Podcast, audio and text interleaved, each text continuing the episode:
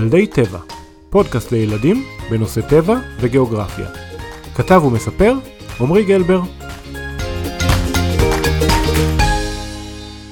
היי hey ילדים, מה שלומכם? את הפרק הזה נתחיל בחידון. מוכנים?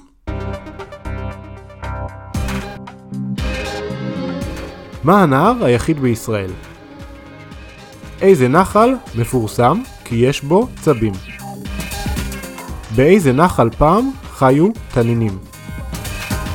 מהו הנהר הארוך בעולם? תיקחו כמה שניות.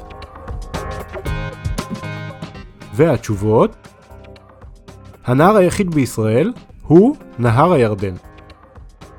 נחל אלכסנדר מפורסם בצבים הרכים הרבים שיש בו, ואפילו אפשר ללכת לפגוש אותם. הנחל שבו חיו פעם תנינים הוא נחל תנינים. והנהר הארוך בעולם, שעובר דרך תשע מדינות ונשפך לים התיכון, לא רחוק מפה, במצרים השכנה, הוא, כמובן, נהר הנילוס. כל הכבוד לכם. אני בטוח שהצלחתם הכל, ואתם כבר יודעים הרבה. אז שאלה אחרונה, על מה אתם חושבים שהפרק היום? אחד הדברים המענים בטיול בטבע הוא להגיע לנחל קר ביום קיץ חם. היום נכיר את הנחלים והנהרות, מערכת הניקוז של הטבע, שחוץ מלספק לנו הרבה כיף, הם גם מאוד מעניינים וחשובים. הנחלים והנהרות מובילים את המים מהמשקעים שיורדים. גשם ושלג וברד, מים מתוקים. עכשיו, זה שקוראים להם מים מתוקים לא הופך אותם למיץ, אבל הם בהחלט חשובים מאוד. הם חשובים לשתייה, ולמעשה מעניקים חיים ליונקים, חרקים וציפורים, ולצמחים ולעצים, וכמובן גם לנו, בני האדם. הם חשובים לחקלאות, להשקיית השדות והמטעים, הם משמשים נתיב תחבורה חשוב לסירות ואוניות, למרות שבישראל בעיקר מדובר על קייקים. הם מספקים לנו חשמל באמצעות סכרים שאנו בונים, הם מסמנים גבולות של אזורים ומדינות, וחוץ מזה, שאם לא היו נחלים ונהרות, כנראה שהיינו גרים בביצה אחת גדולה ומלאה יתושים. פעם, עוד לפני שהיו מטוסים ומכוניות, הנהרות היו אפילו חשובים יותר. לאורך נהר הנילוס התפתחה התרבות המפוארת של מצרים העתיקה, והאימפריה הבבלית צמחה לאורך הנהרות הפרת והחידקל. פעם אולי לא היו סכרים לייצור חשמל, אבל בהחלט ניצלו את כוח המים. למישהו יש רעיון? טחנו קמח. לאורך נחלים רבים, ולא מעט נחלים בישראל, בנו תחנות שבעזרת כוח המים הניעו אבני ריחיים כבדות שטחנו חיטה לקמח שהיה מאוד חשוב. גם האדם הקדמון בחר להתיישב ליד הנחלים. וגם היום יש הרבה מקומות שבהם עדיין הנהר והנחל הם מרכז החיים. וכל יום מגיעים אליו להתרחץ ולכבס את הבגדים. גם ההורים וגם הילדים. בואו נסכם שהנחלים חשובים מאוד, והם חלק משמעותי במערכת האקולוגית של העולם. טוב, אז uh, בישראל היה יכול להיות יותר נחמד אם היו עוד כמה נחלים. אבל בכל זאת, יש לא מעט נחלים, והם פשוט מהממים.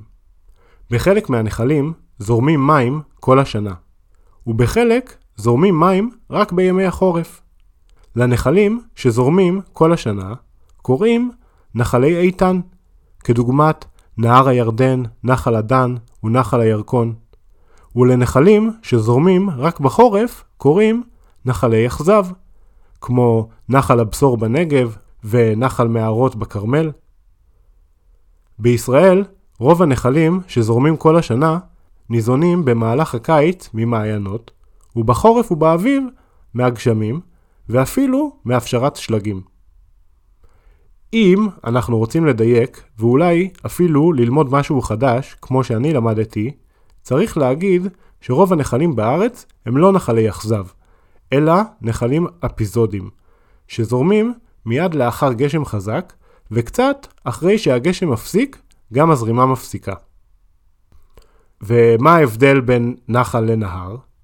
נהר הוא בסך הכל נחל גדול, שהרבה נחלים מתחברים אליו. טוב, אז אנחנו כבר יודעים כמה נחלים ונהרות חשובים, ואיזה סוגי נחלים יש. עכשיו, בואו נבין איך נוצר הנהר. כשיורד גשם, חלק מהגשמים מחלחלים לאדמה ונובעים כמעיינות. אבל רוב המים מתחילים לזרום על פני הקרקע. טיפה מצטרפת לטיפה, ופתאום נוצר זרזיף. הזרזיף הקטן הזה מתאחד עם עוד כמה זרזיפים, ופתאום נוצר נחל. הנחל ממשיך לגדול ולאסוף עוד ועוד נחלים בדרך. לנחלים האלה קוראים יובלים. הנהר גדל וצובר כוח ואפילו מתגבר על מכשולים עצומים כמו סלעים והרים. ובדרך יוצר מפלים מרהיבים, קניונים ואפילו מכתשים. נחל מצטרף לנחל ולאט לאט נוצר נהר. רוצים לדעת כמה כוח יש לנחל? בטח הייתם פעם במכתש רמון. את הבור הענק הזה יצר נחל רמון. הנהרות והנחלים נשפכים לים, באזור שנקרא שפך, ולפעמים, לקראת השפך, הנהר מתפצל לכמה ערוצים, ואז נוצרת דלתא. הנהר סוחף המון אדמה וחומרים אורגניים, ולכן האזורים האלה טובים במיוחד לחקלאות. יש המון נחלים. איך המים מחליטים לאיזה נחל לזרום? דמיינו קו שעובר במקומות הכי גבוהים בארץ, על פסגות ההרים והגבעות. גשם שיורד בצד אחד של הקו, יזרום לנחל אחד, וגשם שיורד בצד השני, יזרום לנחל אחר. לקו הזה קוראים קו פרשת המים. כמה קווי פרשת מים יוצרים את אגן הניקוז של הנחל, שזה בעצם כל האזור שממנו אוסף נחל או נהר את המים שלו. לכל נחל יש אגן ניקוז משלו. בואו ננסה לחשוב על משהו בבית שיזכיר לנו אגן ניקוז. נכון, האסלה היא דוגמה מצוינת לאגן ניקוז. לנהר האמזונס המפורסם יש אגן ניקוז ענק, הכי גדול בעולם. המון המון נחלים קטנים וגדולים מתחברים אליו, והופכים אותו לנהר שזורמים בו הכי הרבה מים מכל הנהרות שבעולם.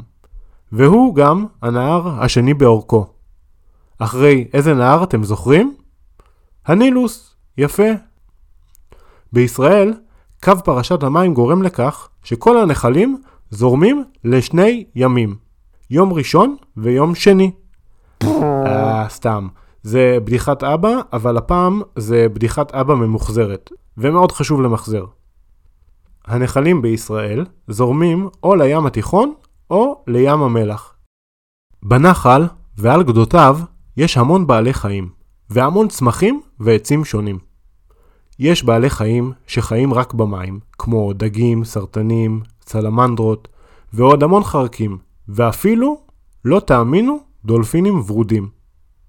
יש בעלי חיים שחיים על גדותיו של הנחל, ובאים אליו לשתות או לתפוס דגים, כמו דובי הגריזלי שתופסים את דגי הסלמון בכפותיהם החזקות, וכמובן שגם ציפורים רבות.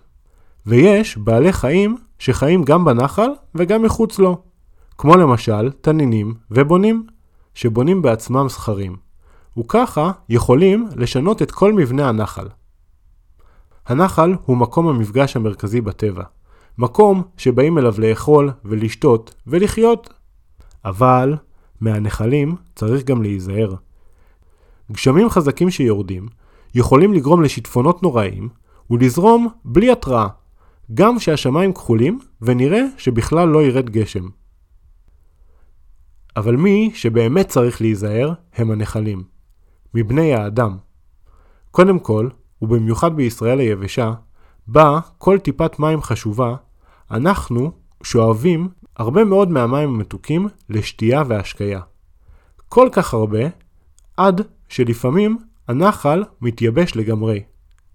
ובמקום המים המתוקים, אנחנו מזרימים מי שופכין, שזה ממש ביוב וגם פסולת תעשייתית. ואני בטוח שאתם יכולים לדמיין איזה ריח יש לזה. מזל שאי אפשר להעביר ריח דרך הפודקאסט. סכרים שמוקמים לניצול כוח המים והפיכתם לחשמל משנים את התוואי הטבעי של הנחל ופוגעים פגיעה קשה בטבע. נקודה מעודדת אחת היא שאנו לפחות מבינים את הנזק שאנו עושים, ונחלים רבים בארץ עוברים תהליך של שיקום ושחזור. זכרו, גם הנהר הגדול בעולם מתחיל בטיפת מים קטנה, וגם תזכרו איזה כוח יש למים שהם ביחד. וכמו הטיפות הקטנות, גם אתם הקטנים יכולים ביחד להביא לשינוי גדול ולשמירה על הטבע שלנו. זה היה עוד פרק של ילדי טבע, פודקאסט בנושא טבע וגיאוגרפיה, שכתב וחיבר אני, עמרי גלבר. אני רק מזכיר שלפודקאסט יש גם עמוד פייסבוק, ילדי טבע, ואני ממש ממש אשמח אם תמליצו עליו לחברים, תעשו איזה לייק, וגם אם יש לכם רעיונות או משוב, אתם יכולים לכתוב לי. נתראה בפרק הבא.